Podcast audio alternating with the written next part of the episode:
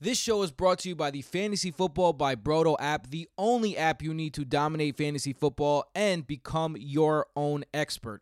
In this app is fantasy player cards with every single fantasy viable stat, fantasy player grades, usage charts, start sit tools, who to draft tools, player comps, podcasts, consistency charts, game logs, coaching tendencies, articles, rankings, waivers, and every stat and advanced stat you need, including stats you can only find at Brodo Fantasy that are proven winning stats, including true throw value, true target value, true performance value, adjusted air yards, and true matchup ranking. All this and more is available right now for free. All you have to do is go to anywhere you download apps and type in Fantasy Football by Brodo, and you just download it and become your own expert. Dominate your fantasy leagues with the only tool you need today. Hello, everybody, and welcome back to the Brodo Fantasy Football Podcast presented by BrodoFantasy.com and the Fantasy Football by Brodo app, the only tool you need to dominate fantasy football. If you are listening, that probably means that you had yourself a successful weekend, and we want to make it an even more successful weekend. Merry Christmas and happy holidays to everyone out there currently in Hanukkah. So, those celebrating Hanukkah as well, happy Hanukkah. We're here for you. We're here to make any holiday you celebrate also be a celebration of a fantasy football championship. And the way that we're doing that is we're bringing you the, the Brodo Fantasy Football Podcast a day early. That's right. It's me, your boy, Tim. And here with my brother Michael. What's up, Mike? So let's let's just run down a little programming note before we even get started. Today, me and Michael are going to be going down every single game that's going to be going on on Saturday. If you don't know already, if you're a little bit out of the loop, the main slate is Saturday. There's 11 games on Saturday this week, and that's because Sunday is Christmas Day. Also, the birthday of somebody, Jesus, and also Tim. Tim, Yes, my birthday. Tim's? turned 34. I'm gonna, I'm, I'm, I'm gonna, you're an old I'm old about to be, man. a, I'm about to be a 34 year old dad of two. you're What an hell- what the hell old old man. I was just in college yesterday. You know what's funny? I was cleaning out some stuff and I found like tickets to my college um like prom. It was not like a prom, but it was like a college version of a prom in the suit jacket and I was like, yeah, that probably is a, a sign that I got to get rid of the suit jacket. But um yeah, what was I saying? Yeah, anyway, so we're going to do that and then me and Matt are going to come to you tomorrow and we're going to preview the Sunday and Monday games. So again, me and Michael today getting those Saturday games and then me and Matt tomorrow night uh, going over those Sunday games on the regular scheduling program. The the Jets, you know, you know, I love you guys because the Jets are going to be on on Thursday night, and I'm going to be podcasting for you and not watching their island game. That's how you know. I well, well, I guess not only watching their island game, definitely watching it, but while podcasting. Uh, Michael's going to be at that game. Yep. Lucky bastard. I might go to uh, Dollar Tree get one of those like ponchos. It's supposed to be raining tomorrow, Bro, so we'll see. Get stop stop yourself stop yourself from the cheapness of the ponchos at the Dollar Tree. I got you. Come to me. I got a whole raincoat. My my wife's a hiker. Raincoats come in handy all the time. Yo, take I take mean, it. I've never worn a poncho in my life. I was just thinking, what Fuck should I do. Fuck ponchos. It's, it's a piece of plastic that gets annoying. It's you're gonna take it off. Come come get this raincoat from me. You could borrow it for the day. I might have to take you up on that. Yeah, offer. man, come get it. Uh, anyway, uh, Michael's gonna be there. It's gonna be nice.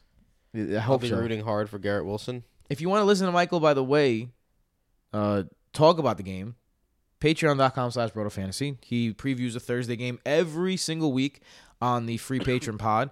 Uh, and they also have waivers there. And Not- as well, not free patron pod on the patron. well, free for patrons. Yes. I guess not really free No, not- yeah. yeah, okay. Take away free on the patron Free, pod. free, free. Um, and free in like the 21st century sense of the word free. Like one of those service yeah, free? The commercials, you know, Yeah, yeah.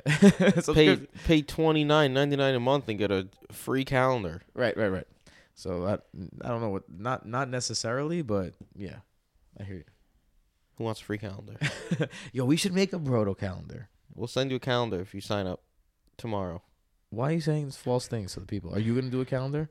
Yeah. Who wants a Michael? But it's only positions of Michael. Like that. I saw this actually a really good calendar. It- some a family that this girl I used to go to college with did a, a photo shoot in Costco, and it's like uh, with her fa- with her brothers, and they would gave it to their parents, and it's just like twelve pictures of them doing like funny things in Costco. Interesting. Yeah, I thought that was mad funny. I bet you dad and mom would love that. I went to Costco last week and I, you know, the the samples are always nice, but we got there kind of late, so the only sample we got was a a Lindor truffle. You know, the chocolates, which are mad good. I don't know why they were giving those out as a sample to begin with. You know, they were trying to get you to buy the big pack, Yeah. but that was the only sample we got. I was like, damn, too late. Lindor shuffle is also what they call signing Carlos Correa in the middle of the night. Heyo.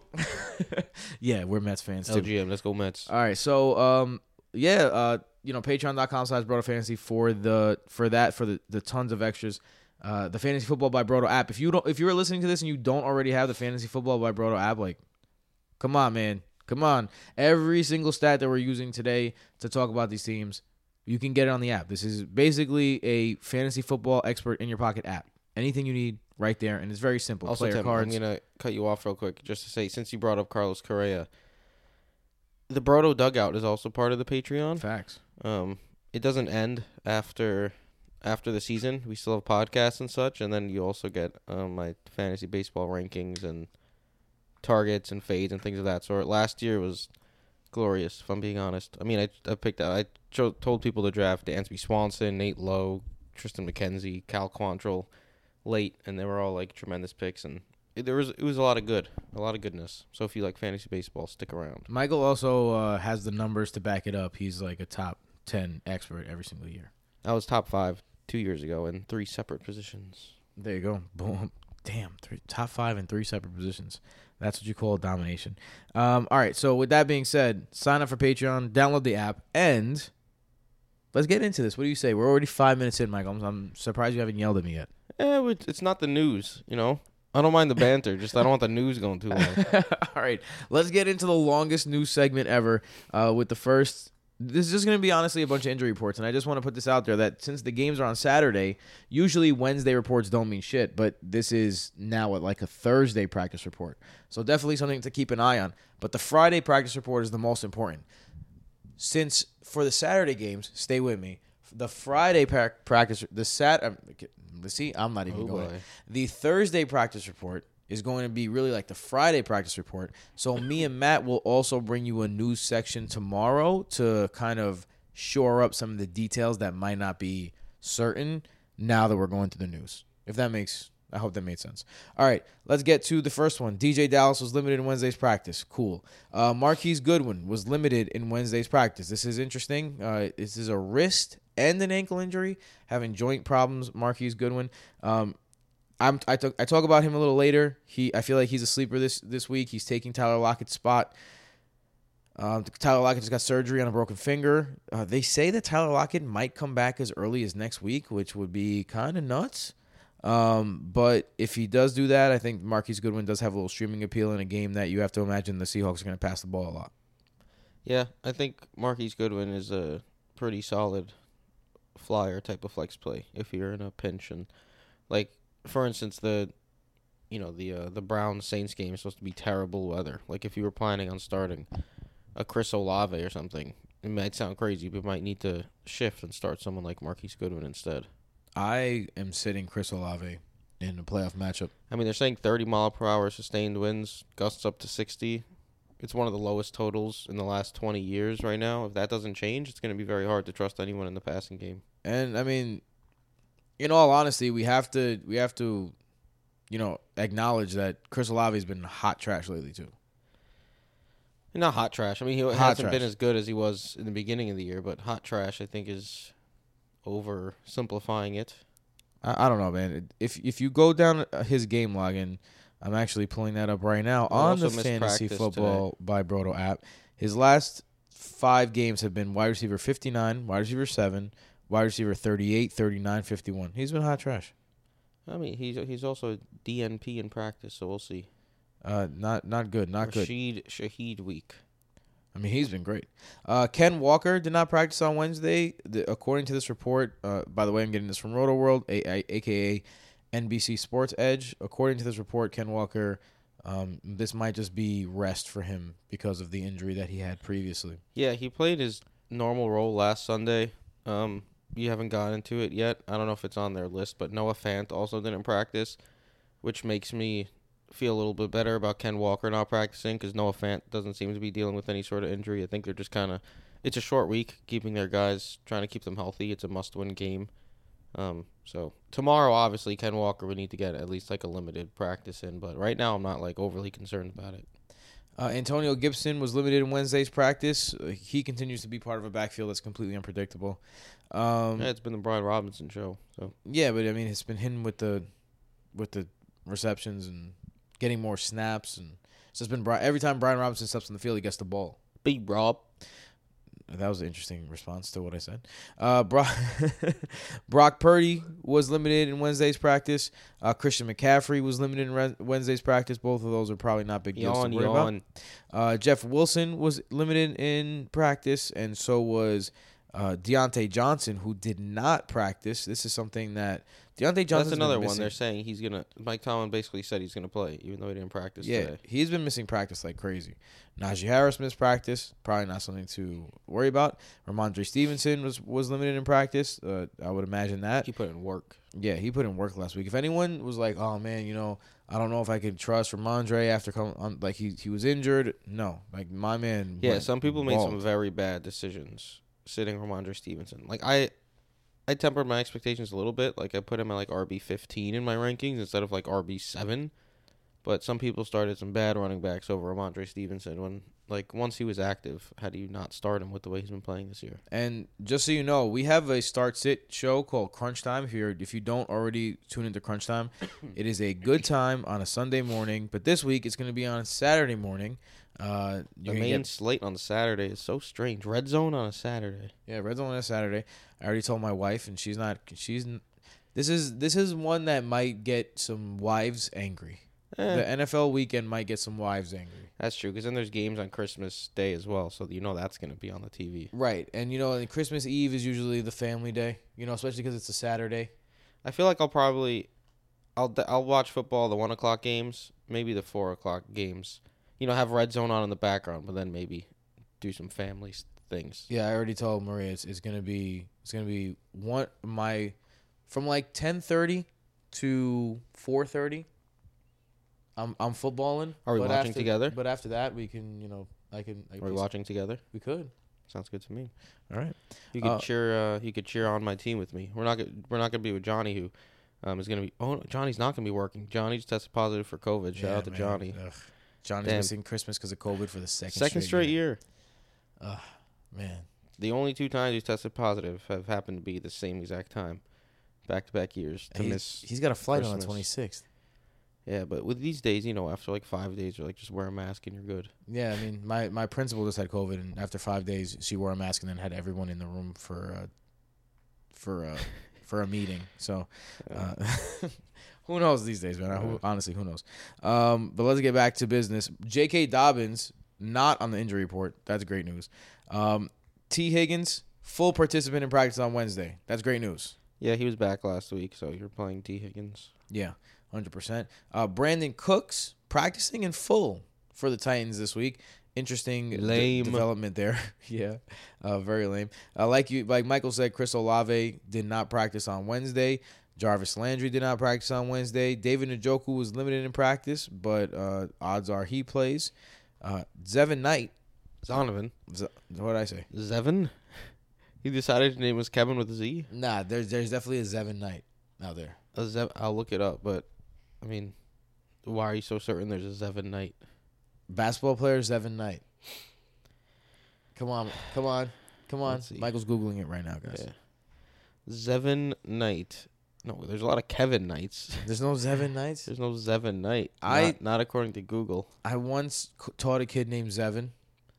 There's Zevin proper on Instagram. Maybe Zevin Knight is the, was the last name because I can't remember his name off the top of my head. His last name. Maybe that was his last name. there's a. Dan Zevin. No, that's not him. Finding Inner Peace. He might be an author. All right, let's. Where Michael is. You're getting me off track today, Mike. Um, Corey Davis was removed from the injury report. He'll play. That's good news for Zach Wilson. Always, always a favorite of Zach's. Yep. Uh, Greg Rosenthal was the only person who gave Zach Wilson any credit for last week, and I know that you guys probably like, oh, here comes Tim again. I want you to just really Here just comes Tim again. Here comes Tim watch again. watch the game again. They have a Watch the game again. Shush, Watch man. the game. They have again. like a, a, a like a six minute YouTube video where they isolate just um, Zach Wilson's throws, and everyone's always talking about oh this yo there was legitimately like five drops in that game as well, including including a touchdown pass that was right in the hands of of Jeff Smith, and he just dropped it, dropped it. He missed a lot of easy throws. You No, know, no, he he, went 18 for 35. He did make some very good throws as well, but he I'm needs just saying to. he looked a lot better in that game than he has than he has looked. He looked a lot better. There, Well, there was that- progress made. Hopefully that continues tomorrow night. I kind of like the Jet with the Jets, man. They played three backup quarterbacks. They got win. They got three wins against backup quarterbacks. I think that this team, getting those wins was kind of like a, it was actually bad for the team, because when you're winning and you you don't really have time to develop your rookie quarterback. If we weren't winning, then I think the development continues. But who knows? No, the Jets are a legit good team. Uh, I'm glad there's wins. whoa. I did not know it was this serious. This is taking me by surprise, Michael. I don't know if you knew this. Tannehill is out the season. Tannehill is very likely out for the season. That's why I said prior to the show we were talking, and I said you can't trust a Okonkwo because Malik Willis is at QB. I knew he was out. I knew he was there for the day. Oh yeah, it was bad. Oh my god, jeez, man, yo, the TTV king. You think his career's over now? You think that's no, he'll get another job. it? Um, Well, he's 33, 34. It's not like he's 100 years old. That's true. That's true. Josh Allen is practicing in full for Week 16. Fantastic news. Uh, Treylon Burks practiced on Wednesday, so they desperately need a receiver, uh, especially now. Um, Courtland Sutton was limited in practice. He might play. Courtland Sutton, I feel like, is a uh, is definitely a, if you have Courtland Sutton on your team and you know for a fact you're not going to be playing him in, within the next two weeks, he's a landmine type player. If you know what I'm what I mean by that is drop him. Drop him for someone that you want, maybe a backup defense, a block, drop him. You don't need him, especially if you're a league, which I think is a is no brainer. If your league locks pickups for anyone who's not in the playoffs, if it's not a keeper league, it's a redraft league, I don't understand the perspective of anyone in a non-keeper who says everyone should be picking up people at all times. Like, no, they shouldn't, unless there's a prize for highest score or a, a punishment for lowest score. Like, besides that, there's no reason. So, with that being said, put Courtland Sutton on the wire, put him there, and if a team has like a Chris Olave or a like a, a, a player that a Marquise Goodwin, and they're like, oh shit, Courtland Sutton's on the wire. Let me go pick him up. That's exactly what you want to see. That's exactly what you want, especially if you're playing against that guy. Um, all right, let's keep it going. Uh, Broncos head head coach said Nathaniel Hackett said Russell Wilson is a full go this week. Yay! Let Russ cook. And, yeah, I, I let Russ cook, and he cooked me hot dogs with piss. Hot dogs, one of the most un- overrated foods in the history of the universe. Hot dogs are ridiculously whack, like next level whack. Um, all right, Th- that might be a hot take. I think I might have just lost a few fans, to be honest. Uh, Colt McCoy uh, will not play in this game. so McSorley. it's gonna be Trace McSorley, man. It's official. Um, did not look good last week. Uh, 29 passing yards. Uh, in his career, 166 yards and three interceptions. Uh, let's hope that that gets better for your fantasy team's sake. Lamar Jackson did not practice on Wednesday. He's not going to play. This is an interesting one. Nick Chubb did not practice on Wednesday. If Nick Chubb doesn't play, if you kept Kareem Hunt on your team all this time, congratulations. He's finally usable. Yeah, that would be uh, quite the turn of events. Uh, Jalen Hurts was not seen to practice. At this point, it's pretty much assumed that it's going to be Gardner Minshew, especially considering where the Eagles are in the season and the nature of the shoulder injury. I think that, you know, Jalen Hurts is definitely not going to play this game. Doesn't seem that way. Unfortunate, unfortunate injury. Trevor Lawrence is questionable for Week 16. Psych. Uh, offensive coordinator Pep Hamilton of the Texans said that the team would continue rotating quarterbacks in Week 16. Jeff Driskel's tight end dreams came to a crashing halt last week when he was hardly used, Yeah. uh, but he was used. He's he's gonna be like Taysom Hill. It's, it's Taysom Hill light, and that includes when Taysom Hill scores four points. You know, Jeff Driskel get you two point five. That's what that's what it, life is like as as Taysom Hill like. Michael Parsons did not practice. Uh, if you're starting the Cowboys defense, Matt Ryan benched again. Oh, woo. For Nick Foles. No one saw this one coming, especially me. I wasn't. I haven't been saying Matt Ryan sucks for the last few years. Um, yeah, but it's it's gonna be Nick Foles. So I don't know what they're really doing over there. Good luck to them. Um, does how does this like affect your outlook on the guys that are actually gonna matter? Like no one's starting Nick Foles in their fantasy leagues, but guys are starting Michael Pittman. Guys are starting Parris Campbell.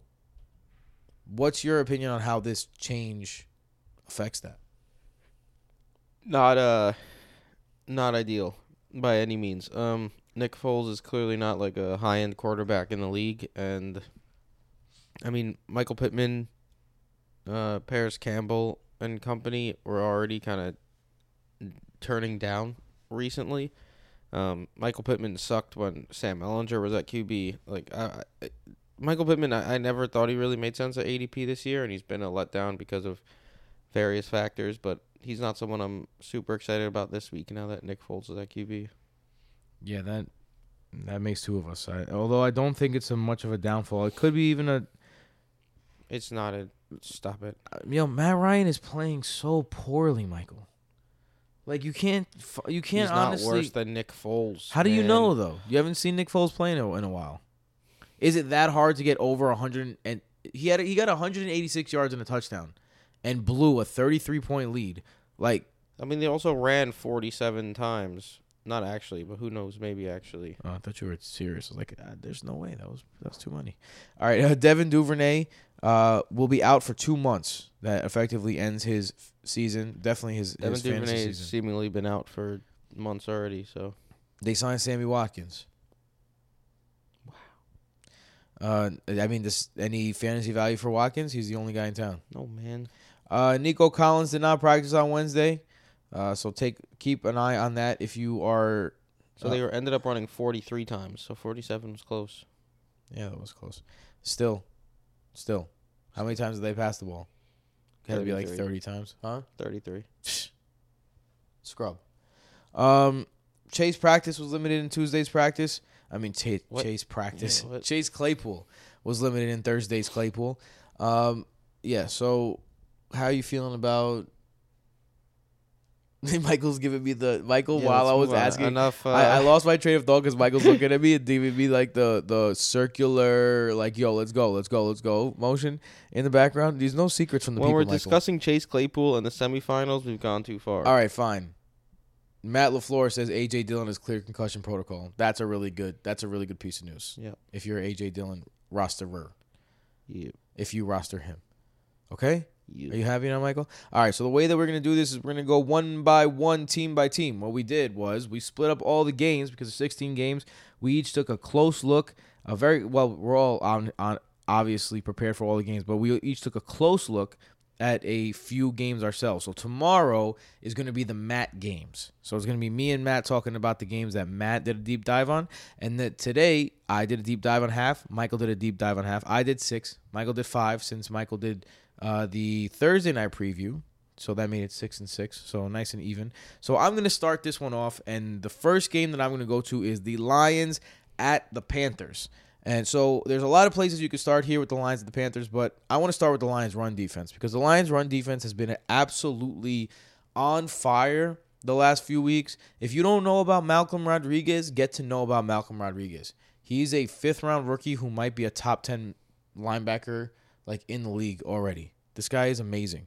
And he is making a difference on this run defense and it's the whole it's not just him though. It's not like just one guy. The whole run defense has been there. Rushing yards allowed in the last few weeks. Zonovan Knight, 23 yards. Dalvin Cook, 23 yards. Travis Etienne, 54 yards.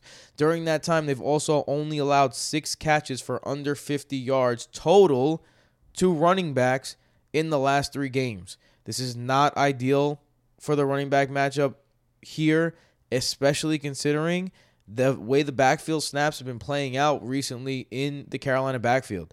Uh, in the last, if I had to tell you of these two guys, of their snaps, the the snap percentage of just these two guys' snaps, where would you think they lie in the last two games? Where would you say? Like co- comparatively, Like like snap percentage, but but not counting like the third string running back snaps. Well, even the third string running back has been getting snaps. And Justin Jackson. Well, that's that's in Detroit. I'm talking about Carolina. Well, in Carolina, I know Foreman and Hubbard have been So what's very, your guess? very close, What's your guess? basically even. Yeah, I mean you're right. Yeah. 40 42% Chuba, 48% Foreman. So these guys are splitting the field. Yeah. And so they're, they're both of them are splitting the field against a Lions defense that has been incredible. I am considering if I can, I am definitely considering sitting Foreman in this game. Uh, yeah, I hate this matchup. Yeah, it's bad. And so they've been beatable through the air though. So I think DJ Moore is a good flex wide receiver three type play. Uh, but that's it for the Carolina side for me. How are you feeling about Carolina? I mean, just for the running backs. Uh, and you Or- know, I mean, mean, I overall, I think- think, DJ Moore's a good play. Yeah, I think I DJ am not Moore's playing a- anyone else. a very good play um, as a wide receiver two, three. But yeah, D'Onta Foreman, he's only been he's been good in like good matchups and positive game scripts, and then this past week really showed you how low his lows can be. Um, getting just one single point on 12 rush attempts where they couldn't find any room against Pittsburgh, and Chuba Hubbard was the pass catching back, as we know. Detroit has just been locked down against opposing running backs recently. Zonovan Knight last week got 12, 13 rush attempts, 23 rushing yards. Like, you do not want that out of your flex or RB two spot um, in the semifinals week. It's just it's not a good spot for D'Onta Foreman. Um, let's go to the Lions side then. I'm a fan of all the Lions this week. At, at, on the contrary, uh, that was annoying. Uh, definitely playing Swift and Amon Ra, and considering Jamaal Williams uh, as a flex type play. Um, considering Jared Goff in my quarterback slot, and I'm considering DJ Chark if you don't have any better options. Uh, the Carolina Panthers have been up and down as a defense uh, in terms of true throw mat, uh, true uh, matchup, Matchup ranking. Uh, the receiving running back, Mr. Swift, uh, has had a lot of success. Eighth uh, against the receiving running back, and ninth against the rushing running back too. So uh, about even there, and a good matchup, positive matchup for running backs. About a neutral matchup for wide receivers. The tight end is a little weak here, but you're not starting a Lions tight end anyway. And the quarterback is a little weak, but you know it's not like it's it's crazy, just minus four point two percent. So basically a neutral matchup as well. And Jared Goff's been playing well, although Michael did say that he does play worse on the road, which is definitely the case. And He's he is yet to put together a top 18, I believe, performance on the road yet this year in that given week. So not ideal. a little scary. Um, I will say this though, and th- this is something to be said. Carolina, their team has been different since Jaycee Horn and and uh, Chinn, the safety, came back. So these dudes, He's, he's nice. yeah, uh, Chinn. both of them are nice. So that's a, a big difference for their secondary. So maybe I'm kind of talking myself out of DJ Chark here. Uh, not the worst play, but maybe not the best play. But I'm not scared of them in terms of Amon Ra.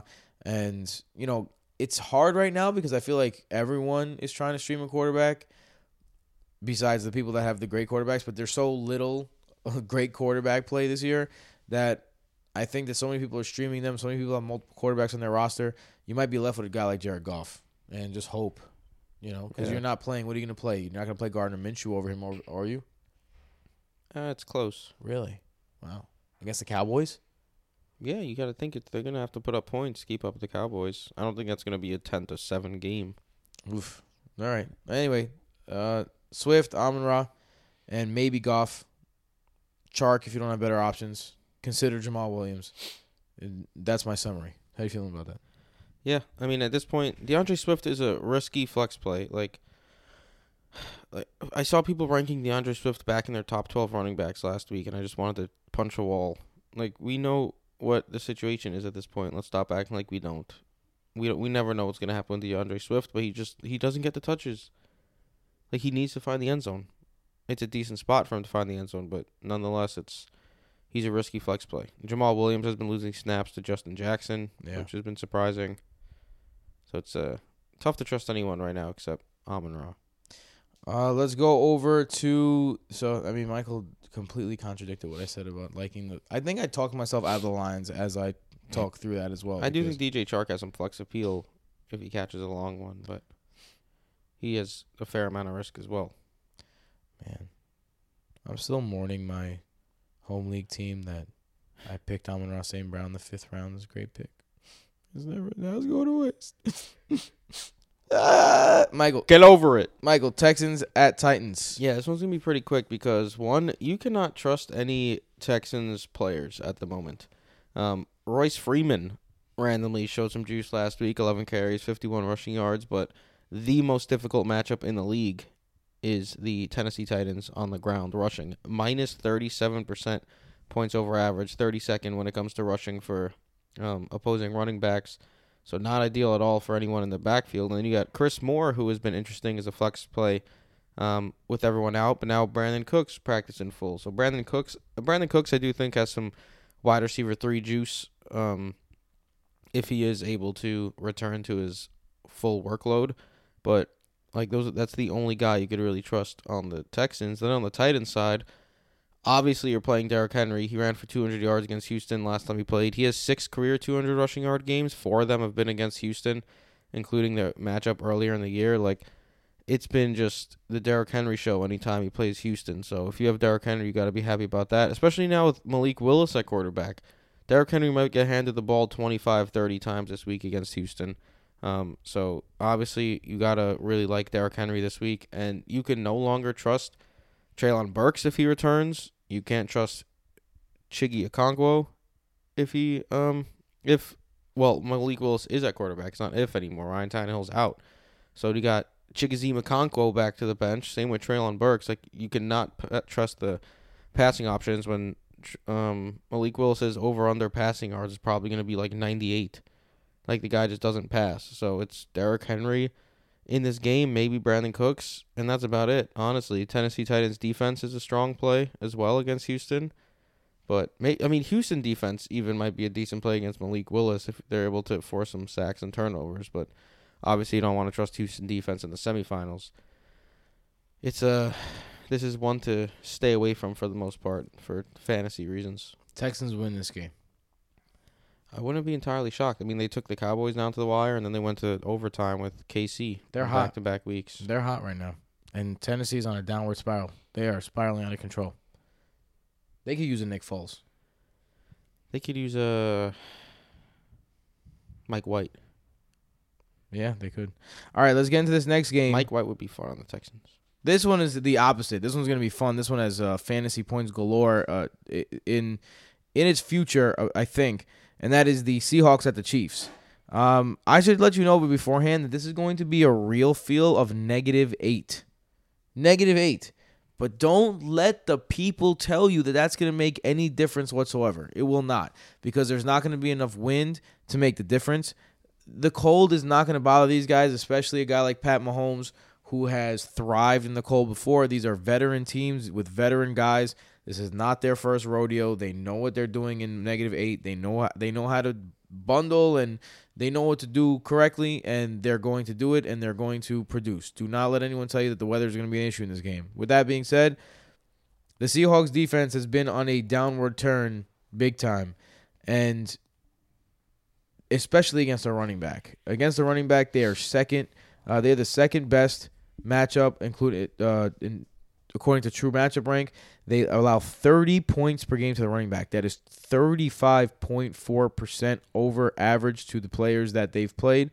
Uh, Jerick McKinnon and Isaiah Pacheco, in my opinion, are both good plays. I would play McKinnon as an RB2. I play Pacheco in the flex. You have to start McKinnon. That's for sure. He's gotten 10 touches or more each of the last three weeks, 18 touches last week. Um, and he's been doing great with them. He's been the RB two twice in a row now. I mean the RB one overall, excuse me, twice in a row now. Uh, I think Juju continues to be a, the best wide receiver play. Now the the Seahawks have been good against the wide receiver, but I'm not scared of the matchup for Juju, uh, considering Juju's role. And everyone else is a dart throw. Uh, on the Kansas City Chiefs. Unfortunately, this is no longer the very fun funnel offense uh, that you once had. Oh, how could I forget Travis Kelce? Obviously, um, Travis Kelce is a great play. Travis Kelce is going to be the number one ranked uh, tight end easily, and that's because Seattle. spot. Yeah, Seattle is the best. They've taken over Arizona as the best matchup for tight ends. 17.2 points a game to tight ends. They just let George Kittle dominate them last week. 72.6% over average. Hi, hi, hi. Uh, so obviously Travis Kelce, a smash play.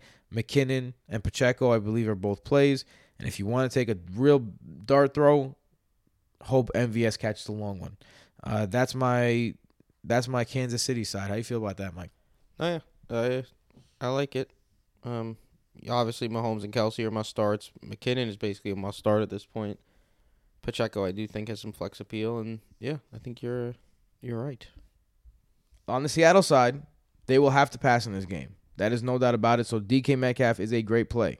Not only is DK Metcalf a great play because he's DK Metcalf, he also does not ha- have any targets to contend with with Tyler Lockett. He's in a great spot. He's in a great spot. Uh, Marquise Goodwin will be in that role. I mentioned about Marquise Goodwin. I think he has sleeper potential. Now he did have one game this year where he started the game as the Lockett role and did not perform. And then he had another game this year where Lockett went down during the game, took over that role, and did perform. So it's going to be interesting to see what he does in this game. Uh, I think that he has, like I said, sleeper potential. Ken Walker is an interesting play here because you're definitely playing him if you have him. Don't get me wrong. But he has not been an RB1 since week nine. And the game script is just not in his favor this week. So I don't, uh, while I think that Ken Walker is not a bad play, I think that his upside is definitely capped. He's limited. So if, if Ken Walker scores more than 16 points, I would be shocked. And I think like I in the playoffs, if you're a big underdog, like if you just snuck in as a six seed and you're playing the number one seed and they have and they're projected like 30 more points than you, like I don't think you can play Ken Walker. I think Ken Walker is a guy that is for the team, the opposite team, the team that has the 140 projected. Just get me 10 points and let's move on. Yeah, I think you're just sleeping on Ken Walker, but so be it. Tell me, tell me about it. Nah, I let mean- the, let the let the people know, Mike. He scored three and a half against the Rams because he only played like four snaps, and then he didn't play against Carolina. I mean, around those games, his last five games, he's put up nine point nine, which was against San Fran, the most difficult or second most difficult matchup overall. Um, I was saying that uh, what what's the other team that was the the most difficult matchup is Tennessee um on the ground, but that's for rushing overall for running backs. Um, San Fran's the most difficult matchup. Las Vegas, he put up 16 and a half. I mean, Tampa Bay, he put up 10. Tampa Bay's a very difficult matchup. Arizona, he put up 27 and a half. Like Ken Walker has been very solid as the lead back this year and I think he's uh being slept on a little bit this week. I'd also play Geno here. I think that Michael, you like Geno here. Yeah, he's a tremendous option this week. Yeah, I mean it's gonna be. You assume that the Kansas City offense is gonna score, so therefore you have to assume that Seattle's gonna have to pass this ball. Um, yeah, so that's the Hug it, Seattle side. It, football. Uh, all right, Michael, that is the Seahawks at Chiefs. Let's burn it. Uh, you have your second game. This one's gonna be a little interesting, more interesting than the first one. Bengals at Pats. Yeah, Bengals at Patriots is my next game here. Not a great matchup on paper for the Bengals, but there is no defense that is more up and down than the New England Patriots. Um, I don't think like you saw them get absolutely torched by Minnesota, and then like oh oh wow they stopped Zach Wilson and company. Like the Patriots have been very up and down all season. They're one of the most I say they're like one of the biggest wild card teams in general. Um, of the year. Against Arizona, they shut down Arizona, but that was Colt McCoy. And then against the Raiders last week, they gave up 30 points to Las Vegas. Um, and they were able to move the ball pretty effectively against the Patriots. So I'm not shying away from my Bengals pass catchers and players, even though the Patriots are a difficult matchup on paper. I'm playing Burrow, I'm playing Chase, and I'm playing Higgins. There's no need to get cute when it comes to those guys. Um, and then you have Joe Mixon, who Joe Mixon is more of an RB two at this point than he is an RB one or a high end RB one that people drafted him to be. But he's not a player that you sit by any means either. He has a very, very high floor, and he could put up a high ceiling as well if he finds the end zone. Tyler Boyd has been a very solid flex type of play Eh. all year. Nah, no, he has not. Yes, he has. No, he As a hasn't. flex player, Tyler Boyd has not been bad. I'm gonna look that up while you continue. Tyler Boyd has put up 12, 8, 2.5 is obviously bad, 5.5, 7, 11.5, 27, 10. Like, he's a solid flex play. Like, he has had why'd some bad you, why'd games. you stop there? I'm not going to go through his whole game I know log. your tricks. You want me to go through his whole game log? 5, you already 7, said 20, 4, 12. Like, he's had some good games, had some down games. Oh yeah, four twelve. If you have, all I'm saying is if you have Tyler Boyd, he's not a bad flex play because he has upside, as he's shown. It's four twelve somewhere. And there's no Hayden Hurst either still. So that's all I'm saying. But I'm I'm playing my main Bengals players um, without any without any question. easily. I think besides Tyler Boyd, Yeah. we're in we're in agreement. And then on the Patriots side, this offense has just been atrocious outside of Rhamondre Stevenson. Rhamondre has been about as consistent as you can get as a high end option um, since he's taken over early in the year. So he's been a force, and it's it's possible of a pass heavy game script here if the if the Bengals are able to put up points. So I'm not shying away from Stevenson in that aspect either because as we know he catches a ton of passes. So no matter what, Rhamondre Stevenson is a solid RB one this week. Otherwise, the only player I have any interest in at all is Jakobi Meyers, who has been atrocious of late. Um, but he dealt with an injury. He left the game early. He played limited snaps. He played even last week. He only played sixty percent of the snaps. But now that he's uh he's back on the field, you got to expect that to go up. He also had a touchdown called back against Las Vegas um this past week. That ended up, I think they ended up calling a, a they ended up granting them a timeout even even after the play was ran and Jakobi Meyers scored, and then he made one of the worst plays of the year to end the game I mean, worst plays of the year is an understatement. handing the Patriots an L. So I do think he'll be hungry to make up for it. Great true matchup rank spot here. The Bengals are fifth um, for opposing wide receivers and true matchup rank, the only position that's um, within the top five. So yeah, I think Jakobi Meyers has some wide receiver three appeal here, even though it's been rough sledding for him for a few weeks. But other than that, Rhamondre Stevenson is the only Patriot that I have any interest in at all. Yeah, I'm with you. I, I, I'm basically in the same. And with this DeVante, game. I, I forgot to mention DeVante Parker is going to be out with a concussion. So if they were easing Jakobi Meyers back in, um, DeVante Parker being out helps, you know, helps get him going a little bit more there because they're they clearly don't like Kendrick Bourne. Tyquan Thornton hasn't really done much. So yeah, All right, I'm going to my next game, and that is the 49ers. I mean, the Commanders at the 49ers. Now, I just think personally, like Ron Rivera this week came out and said that he's gonna he might consider making a switch at quarterback, and uh, that's concerning. Number one, because it's a switch at quarterback. Number two, because well Heineke's starting this week. Yes, yes. But number two, because that doesn't show much confidence in your quarterback. And you're going to need to be confident against the 49ers defense that has been absolutely train wrecking people. I think this one has domination and outclass written all over it. I think the Niners are going to stomp the Commanders. And I know that, you know, Jahan Dotson had a big game.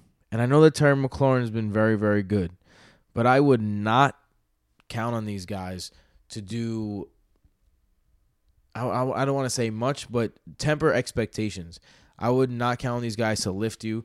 Also, like I said, Antonio Gibson, 60% of the snaps last week, but 13% of the target share, 30% of the rush share. So it's basically Antonio Gibson in the pass game, uh, Brian Robinson in between the tackles. So who do you play in that situation?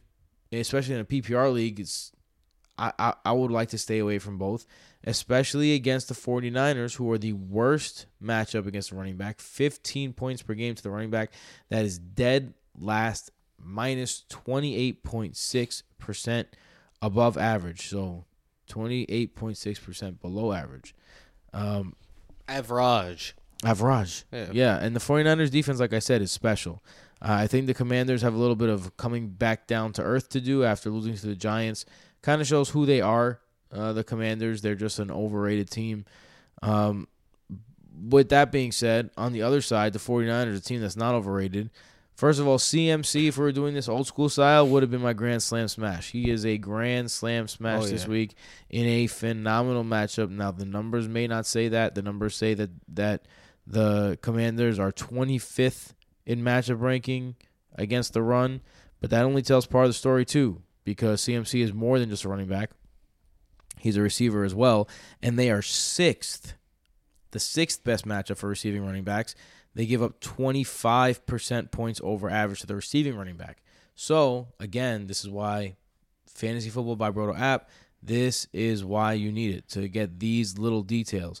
Uh, this is a also a good matchup for Brandon Aiyuk.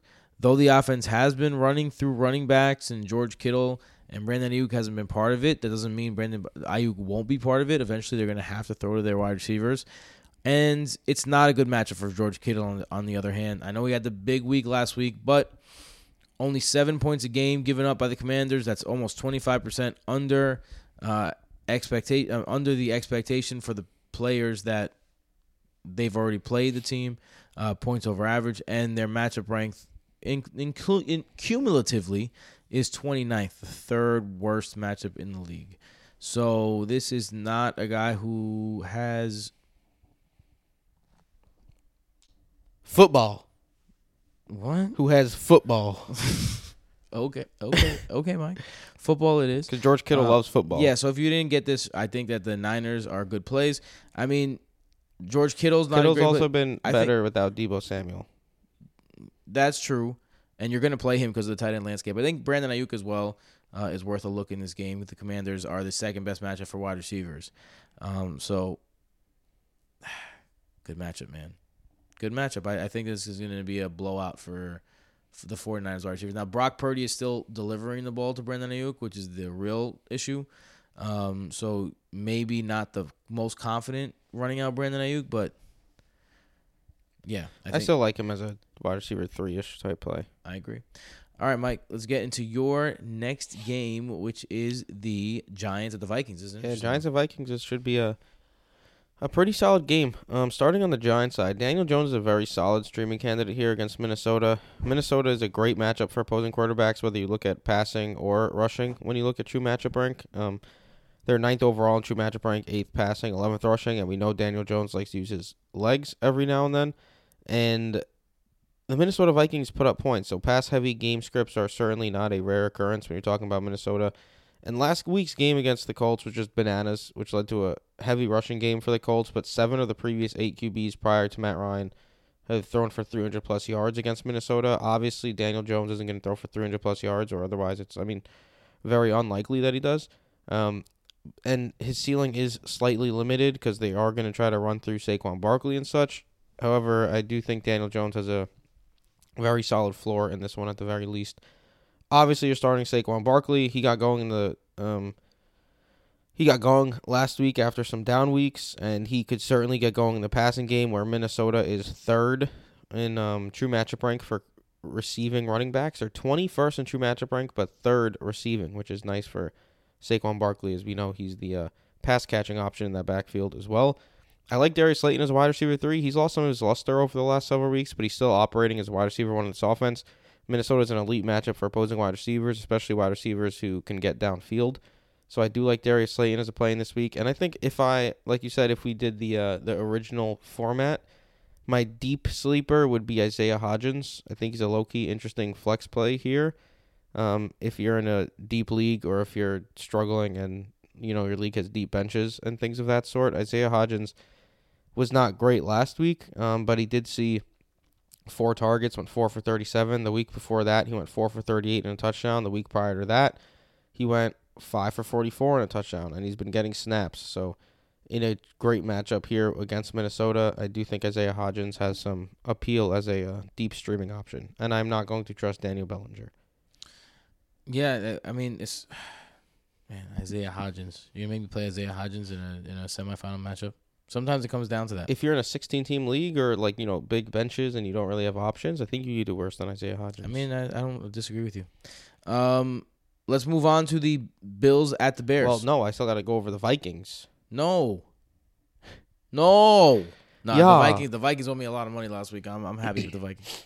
On the Vikings side, look, the Giants, you know the Giants aren't um, tremendous matchups, but they're also not bad matchups by any means. Their true matchup ranks are, are actually way better than you'd expect because they uh they they've been playing bad opponents this year. Like they haven't had the most difficult schedule. Um, 12th in true matchup rank for opposing QBs, 10th for running backs, 9th for tight ends, and 7th for, for wide receivers. Kirk Cousins is a QB1 in this matchup. He's been very solid um, recently. Besides that despicable game against Dallas, 25 against Detroit, 34 and a half against Indy, 22 against New England. Like he's been a reliable QB1 this year. Dalvin Cook, um, obviously you're playing Dalvin Cook. I don't really think we need to discuss him much, even though he has been a little less reliable this season as than you'd probably want him to be. Excuse me. Whoa, obviously you're damn, starting. right in the ears, bro. Yeah, sorry. Obviously you're starting Justin Jefferson. Yo, how long you been podcasting, bro? You cough right into the thing. it was it was surprising. I wasn't expecting a cough. Dude, you just like took my ears out, man. I like choked while I was talking. Um, but yeah, obviously you're starting Justin Jefferson, and then uh, otherwise, Adam Thielen has become quite untrustworthy and has been massively out targeted by KJ Osborn over the last several weeks as well. The last two weeks to be exact.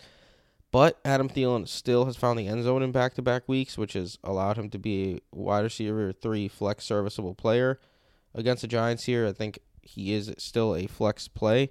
Um, and I'm not I'm not chasing the KJ Osborn um, game from last week. I think that was more of an outlier performance. Obviously, they were down by 33 and they had to come back from that. And then TJ Hockenson has kind of fallen off a bit since his uh, resounding statement when he entered the Minnesota Vikings passing offense.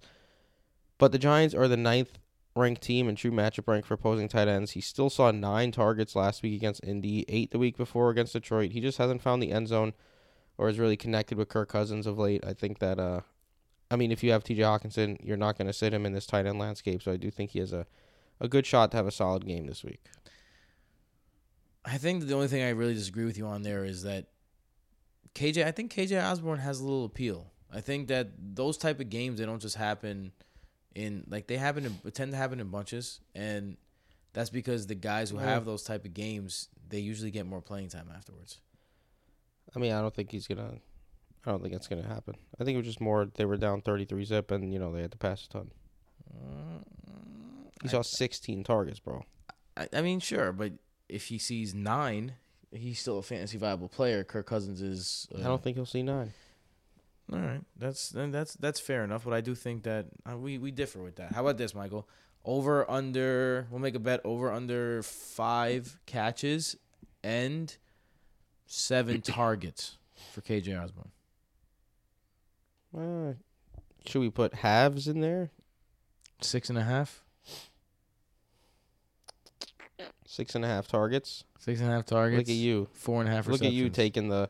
Wow, both? You get the hook right. on both? No, right. choose one. No, what do you mean? You want me to bring it up to five and a half? That's a whole other So reception. Take it to seven and a half targets. I'm not doing anything uh, because I'm, Whatever. I'm just giving you the same odds I gave. Whatever, There's just no man. pushes now. Yeah, exactly. You that's huge for you. That's not huge for me. Why is that huge for pushes? Neither of us win. Exactly. But What? now if So but now now, those push. are wins for you. No, because the but the number I said is is five. If I go to five and a half, that's not true. Four and a half is true. Whatever, I'm already writing it down. All right, good. All right, let's uh let's get to the next one. Uh Bills at Bears was my game. And this is one of those games that's definitely going to be affected by the weather. Um, right now, the real feel for this game is minus 16 degrees. But the real problem Fun. is that the winds are going to be over 20, 20 miles per hour. And when the winds get over about 18 miles an hour, that's when the real effect starts to happen to ge- to uh, to fantasy quarterbacks and fantasy Kickers. receivers, kickers. And when it's over 20 miles per hour, that's when it gets really bad. And this is going to be over 20 miles per hour. 20 miles an hour is like the low uh, projected here. Now, keep this like look. No offense to any meteorologists that might be listening right now, but weathermen for the most part, like they suck to, to the point Weatherman. to the point to the point where like, they don't suck. They're like as good as they can be at their job, but like weather's just unpredictable. You don't know where the wind's gonna blow. You don't know where this is gonna go. That's gonna go. So this could change. But with that being said, if the forecast stays how it is right now, I'm worried. I'm worried about Stefon Diggs.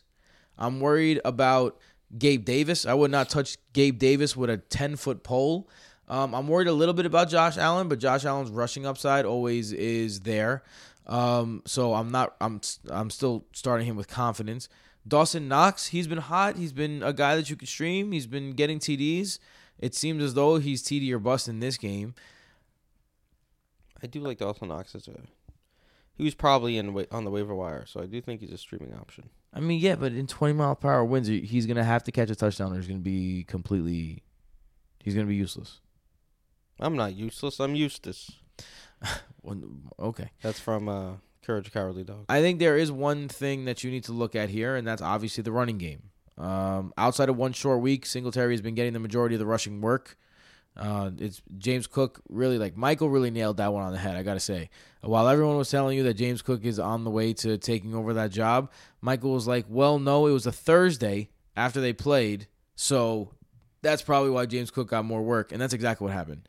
And so I think Devin Singletary is a, is a name that hasn't been like super in the fantasy conversation the past few weeks, but I think that his name pops up and he's a guy that you should definitely start in this game. Devin Singletary. I think James Cook has deep sleeper potential. There's an outside chance, but I'm not. I'm just worried about pass catchers, even if they're coming out of the backfield. I'm just worried about pass catchers. So, yeah, like how do you how do you feel about the the Bills in these in these conditions?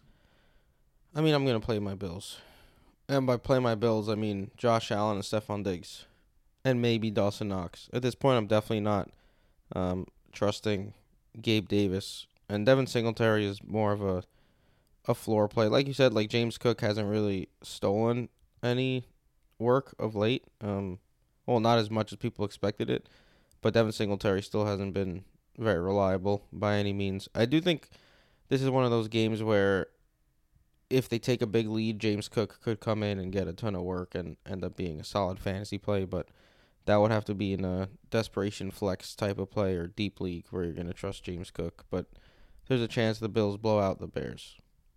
Let's go to the Bears side. Um, I think Fields, Justin Fields, has a outside chance to be the quarterback one overall this week.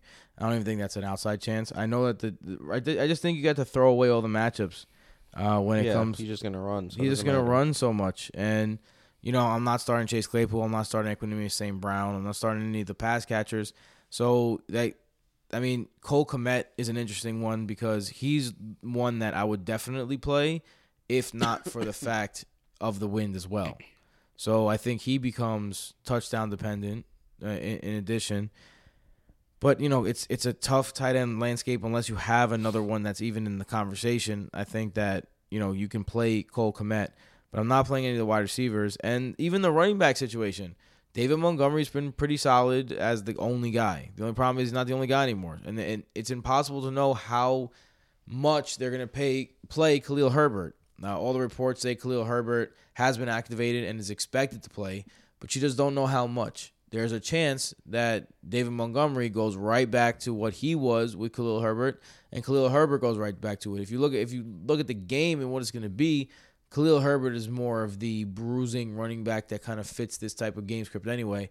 So it's hard to trust. Like obviously, you're still starting David Montgomery. It would take an iron set of balls to start.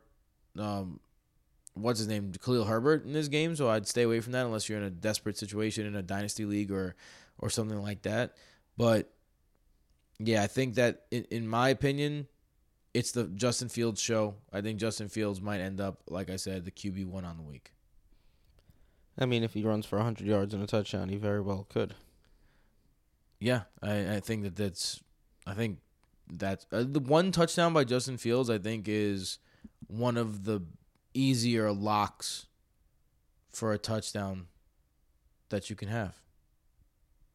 I mean, a rushing touchdown, you mean? Yeah. I it, I assume I haven't looked at the props, but I assume it'll be near even or so. Yeah, because it's just it's it's it's probably gonna happen. Um, yeah, that's my take on the Bears, Mike. What do you think? Yeah. I mean, I don't have much to say besides you can't really trust anyone outside of Fields and maybe David Montgomery, but I even think if Herbert returns, it certainly dampers his outlook a bit.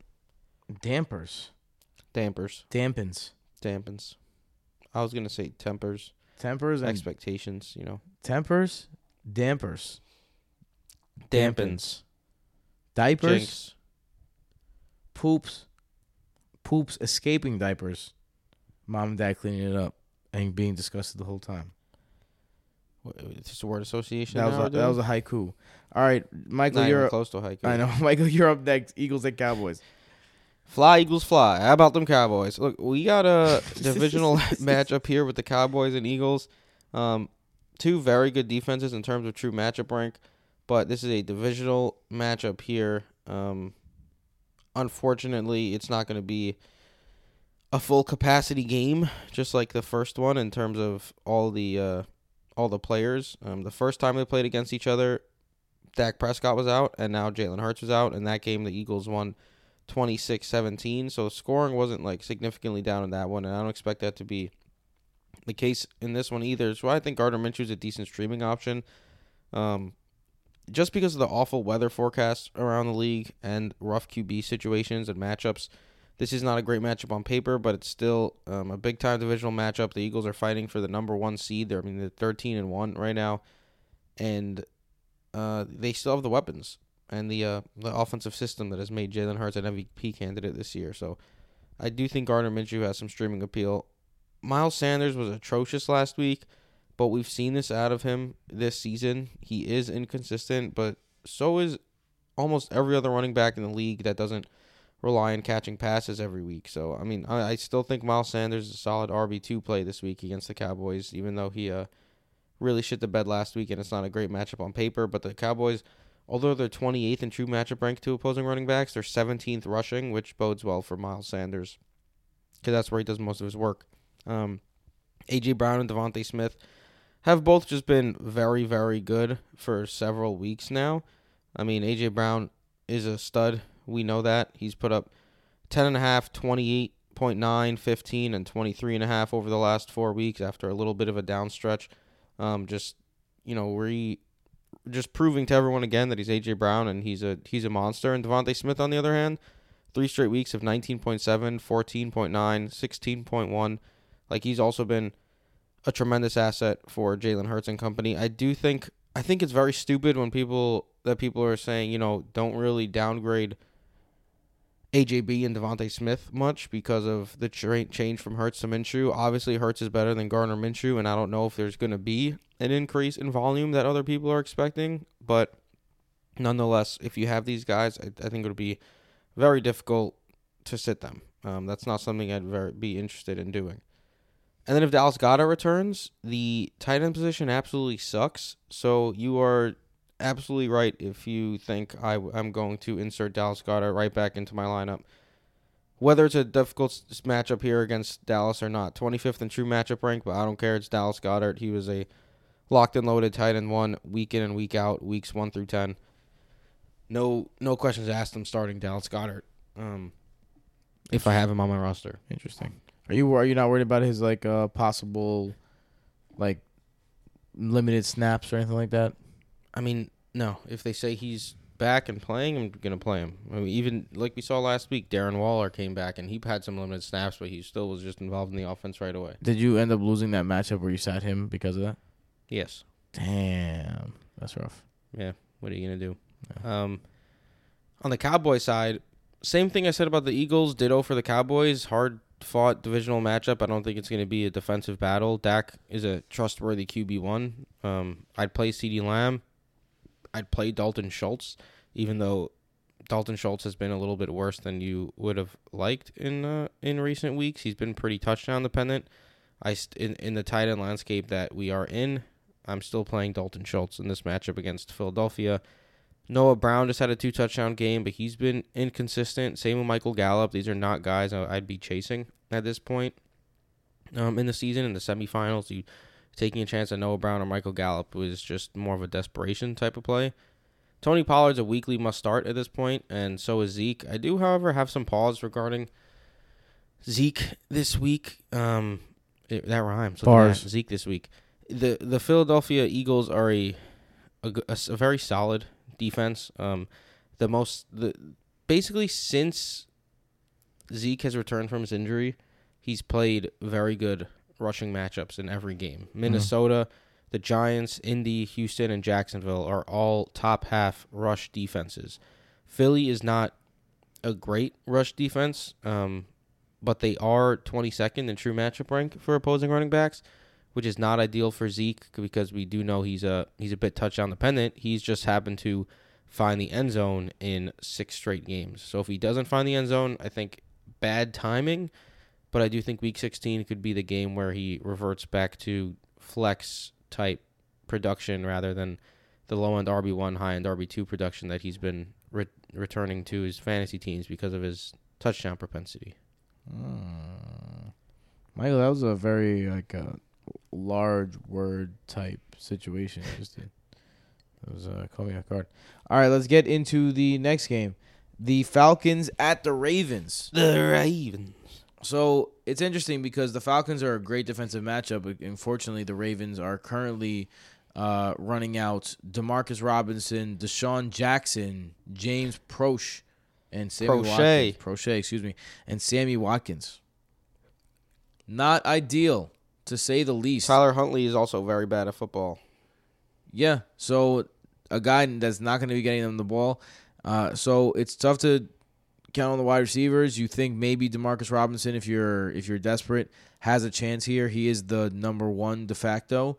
Um, but you are staying away from anyone else. You should even stay away from him, if I'm being honest, because it's going to be the running game. I mean, Uh, I I'm not trusting Lamar Robinson. Maybe if Lamar Jackson returns, I, consider it, but it doesn't look like Lamar Jackson's returning. So Don't get ready for Michael not to agree with me. I think J.K. Dobbins has uh, RB one, like overall potential this week. Uh, i in against the Falcons, the Falcons' run defense um, has been bad, particularly against the rush. Thirty-two point one percent over average. That is sixth, um, and they're just overall the ninth best matchup for running backs. They're going to run it down the throat. I think that Gus Edwards, if I said J.K. Dobbins has the capability of being RB one overall, but the reason why I don't think that's the case is because Gus Edwards I think has an opportunity to also be a viable flex play. I think that's only though if J.K. Dobbins and him are splitting the carries and splitting the snaps. I mean, Dobbins has been a lot better than I expected since his return. Dobbins has been good. Uh, he's been very good. So I think that, uh, you know, leaning on Dobbins in this matchup, I wouldn't be too scared. I think this is a good matchup for him. Uh, and on the Falcons side, what else can you say besides Desmond Ridder is starting? I think that uh, Cor- Cordell Patterson will continue to be a good play in this game. Uh, even though the, the Baltimore defense has been good, Tyler Allgeier will continue to be a good play. Even though the Baltimore defense has been Yeah, good. when you say good, what do you mean by? I good? mean, like the flex worthy play. I suppose. I think that you could play him. I think that they're going to get the volume, without a doubt, one hundred percent. I mean, they are likely to get a a lot of volume unless they fall behind. But this is also a game where Tyler Huntley sucks, so maybe they don't fall Right. behind. I think that's. I, I don't think they're going to fall behind. I don't think the Ravens it could be another can put up twenty points, could be another 29-30 carry game out of Patterson slash Allgeier. and that's what I'm. That's why I'm saying that they're playable because I th- I do think that that is going to be the case. I just don't think they're going to give the ball to the rookie like that, uh, right now. So, did I cover both sides? Yeah, right. Falcons, Ravens. Um, oh no, I didn't cover half the Falcons. Um, yeah, so I'd, I'd play the running basically backs. did when you said Desmond Ridder. Yeah, because I'm not. Yeah, I'm also not trusting Drake London or any of the pass catchers there. Yeah, if you, if I don't. London did do a a solid job. Um, very high target share last week in Desmond Ridder's debut. Eleven targets, seven for seventy, and a f- lost fumble. But his ceiling is so ridiculously low at Yeah. this point that like, Can't play him. what's the point of playing him? Can't play him, especially in, in, in a situation, playoff situation. All right, Michael, your last game. Finish it all, finish it all strong. Okay, versus the Steelers. No, you, yeah, there you go. I was gonna say that we were. What are you doing? This is worse than me accidentally coughing. Gross. I don't even know what that was. All right, I'm gonna start on the Raiders side. Derek Carr has been a very solid, high-end QB two type over the last several weeks. Gross. He's put up 20 and a half. Besides the Rams game, uh, 20 and a half, 17, 22 and a half, 20, Besides 18, his, 18 and a half. besides his worst game. yeah, he had one bad game in a six game stretch. You're not gonna let the guy live. Nope. Well, fair enough. but anywho, um, if you're looking for reliability, um, high end QB two type high floor guy, I do think that uh, Derek Carr will provide you with that. And in uh, QB landscape that we have, you lost Der- uh, Jalen Hurts or Kyler Murray. Derek Carr could be good enough for you to at least you know not get 28 points from your from your QB, but 18 or 19 points or so in a decent matchup game here against the Pittsburgh Steelers. Um, you have to start Josh Jacobs. He's the locked and loaded top two running back week in and week out at this point. He gets a ridiculous workload. Same with Davante Adams, back to back down weeks, but I'm not going to be the guy who tells you not to start Davante Adams um, at this point in the season. And then I'm also happily inserting Darren Waller back into my lineup. The Pittsburgh Steelers are 24th in true matchup rank against opposing tight ends, but Darren Waller returned last week, played not his full snap share, and it didn't matter. Three targets, three receptions, 48 yards, and a touchdown. Um, I'm starting Darren Waller this week if I have him because he could have a game like that, or he could find the end zone at any point. So I'm happily inserting Darren Waller back into my lineup. I'm passing on the secondary and tertiary option in in this one, the Mack Hollinses and company. Um, it's a good matchup here against Pittsburgh, but Mack Hollins, Mack Hollins is similar to Drake London, um, where it's if you want a semi decent flex play, he makes sense if you're looking for a bit of a floor. Um, but even with Darren Waller's return, we don't know how much that's going to affect Mack Hollins' pass catching appeal. So I'm passing on Mack Hollins in this one. Pittsburgh side. If Mitchell Trubisky was starting, I'd like the wide receivers more. But Kenny Pickett is through concussion protocol and he's already been named the starter. But the Raiders, first in true matchup rank for opposing quarterbacks, first in true matchup rank for opposing running backs, 12th for tight ends, 10th for wide receivers. Just a opposing offense's dream. But then we see a team like the Patriots last week and Mac Jones just forget how to play offense, um, despite playing this ridiculously bad defense that is the Las Vegas Raiders. So I'm not putting my eggs in the Kenny Pickett basket by any means. Um, definitely not trusting him in a regular one QB league. The wide receivers, I Diontae Johnson has been a wide receiver three over the last couple weeks, but he has not caught a single touchdown this season. George Pickens completely relies on big time plays to boon his fantasy output. Tremendous matchup makes him a little bit more interesting to me this week, but these are not players to be overly excited about. I just think they're wide receiver three, flex plays with limited ceilings.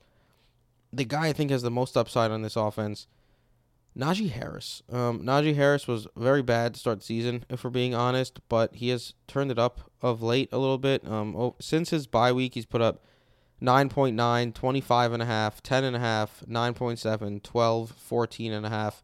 He has uh, really taken over this backfield. Jaylen Warren is an afterthought at this point. Great matchup here against Las Vegas. I do think they're going to try to get Najee Harris involved early and often, so I do think Najee Harris is a very strong play this week in a top 15 running back. And last week, man, hugely disappointing game from Pat Freiermuth. Right when people needed him the most, he put up a donut. A donut in week 15, Tim. I was there. I had I had him and I I sat Chig and he was one of the reasons why oh, and he was one of the reasons why I mm, that was one of the reasons why I lost in in in fantasies. The, the fantasies yeah, is the name not ideal. thing. And I was kind of confused by it, so I looked at the uh I looked into it more and it was a very game script driven reasoning for the zero from Pat Freiermuth.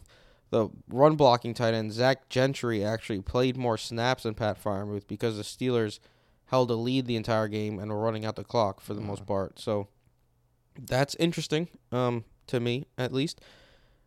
I don't think that means Pat Freiermuth is a bad option anymore just because he had that bad week. I do think the Raiders um, are going to put up more of a fight than the Panthers did last week. And I do think Pat Freiermuth still has tight end one appeal. And I'm not going to just completely shun him now in the semis after a season long um, a season long sample of pretty solid, trustworthy tight end output. That's how the tight ends are. You got one, play him, even if it's not the best matchup. All right, let's get into this next next game. Um, this next game. Uh, The final game. yes, the next game. Final that- game, right? the final game of, of the Saturday slate. Again, uh, just programming note before we get into it. Uh, the Saturday slate is the main slate um, this week. That means Red Zone's on Saturday. Um, our Crunch Time show is going to come to you on Saturday. Um, and this game is going to come to you on Saturday. It is the New Orleans Saints at the Cleveland Browns. Uh, this one is going to be pretty crazy. Uh, temperature at 8 feels like negative 13. Wind at 26 miles an hour. That is a windy, windy day. We talked about it. Uh, Michael talked about possible 40 mile per hour gusts um, that are coming during that day. So keep an eye on the on the weather. But you know, this is one of the this is one of the you know best parts about having uh, two shows in two days. Like if there's an update on the weather, we'll let you know. But for as of right now, I'm gonna make these predictions with the weather in mind, and I can make it very clear for you. There are two players in this game that you're playing if the weather is how it is. If Nick Chubb doesn't play, he hasn't been practicing two games. If Nick Chubb doesn't play, you are playing Kareem Hunt, and you are playing Alvin Kamara. If Nick Chubb plays, you are playing Nick Chubb and Alvin Kamara. There's no one else to play in this game. Don't play Amari Cooper. Don't do it to yourself. Don't play Deshaun Watson. Don't do it to yourself. Donovan Peoples Jones has been really good for people, but in this type of wind with a quarterback with the skill of Deshaun Watson right now, you cannot cannot play him. Two guys. That's it. I know it's I know it's short, but that's just what what it is. Yeah. I mean, look, if there's 30 mile per hour sustained winds and 60 mile per hour gusts in a below freezing, like below zero degrees Fahrenheit feel, this could be a very ugly game. The uh, the over under is one of the three lowest over unders since 2004, 20 years. I don't know how you'd be able to trust anybody in this game outside of Kamara and Chubb. Maybe maybe Hunt. Taysom Hill gives you a little bit of upside. no, I wouldn't trust Taysom Hill either. Yeah, I mean, but just it's because rushing. But even like very very skeptical on Amari Cooper, who's sucked since There's Deshaun Watson took over. There's no way I'm playing Amari Cooper. If you are telling me that, oh, it's the playoffs, and what you're gambling on is Amari Cooper has his first good game under Deshaun Watson in 26, possibly 40 mile per hour wind gusts, no, thank you. That is not like one of my one of my philosophies that I haven't said in a while because it's not draft season is I don't like to bank on things that have never happened before. I don't like to bet on things that never happened before. Let them happen, and then they've been in the universe, and then I could bet on them happening again. Amari Cooper has never had a good game with Deshaun Watson. You're gonna want it to be his first good game is gonna be in the win like this? No, no, none for me. Thanks. No no drinks for me. No, thanks. no, no Cooper for me. Thanks, Amari Cooper. Is that how we're ending? Well, we got the uh the start sit questions. That's how we're ending the um the games. Michael, I'm gonna do it tomorrow, bro. It's Thursday. Ah. they still got the start Mm, sits. mm. I know, but Michael wants in. Michael's itching. Mm. Michael's itching. I'll just answer in the Discord. Yeah, he will. He'll just answer in Discord. Michael's our, our resident start sit guy in, in the in the pod. We trust him the most with star sit decisions. Well, I do. team. Yeah. Well, uh, today today before we started, I'm like, all right, Michael, let me make sure that you're either eliminated or not in the playoffs in in these leagues. Okay. And then I ran through all the leagues that Michael's not in, and I just asked him for all of his advice. Yeah, we started like 20 minutes after I thought we were gonna start. Yeah, because there was some, there's some there's some big decisions to be made. I ha I, I don't want to say it out loud and jinx it, but like my work league, my team is my I don't I'm not saying anything. All I'm gonna say is my work league. That's it. Um, Michael, where can they find you? At Brodo F Mike.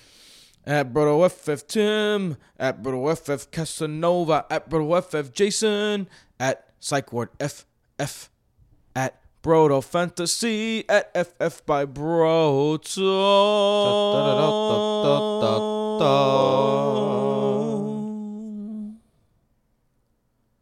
Spicy or regular sausage? S- regular.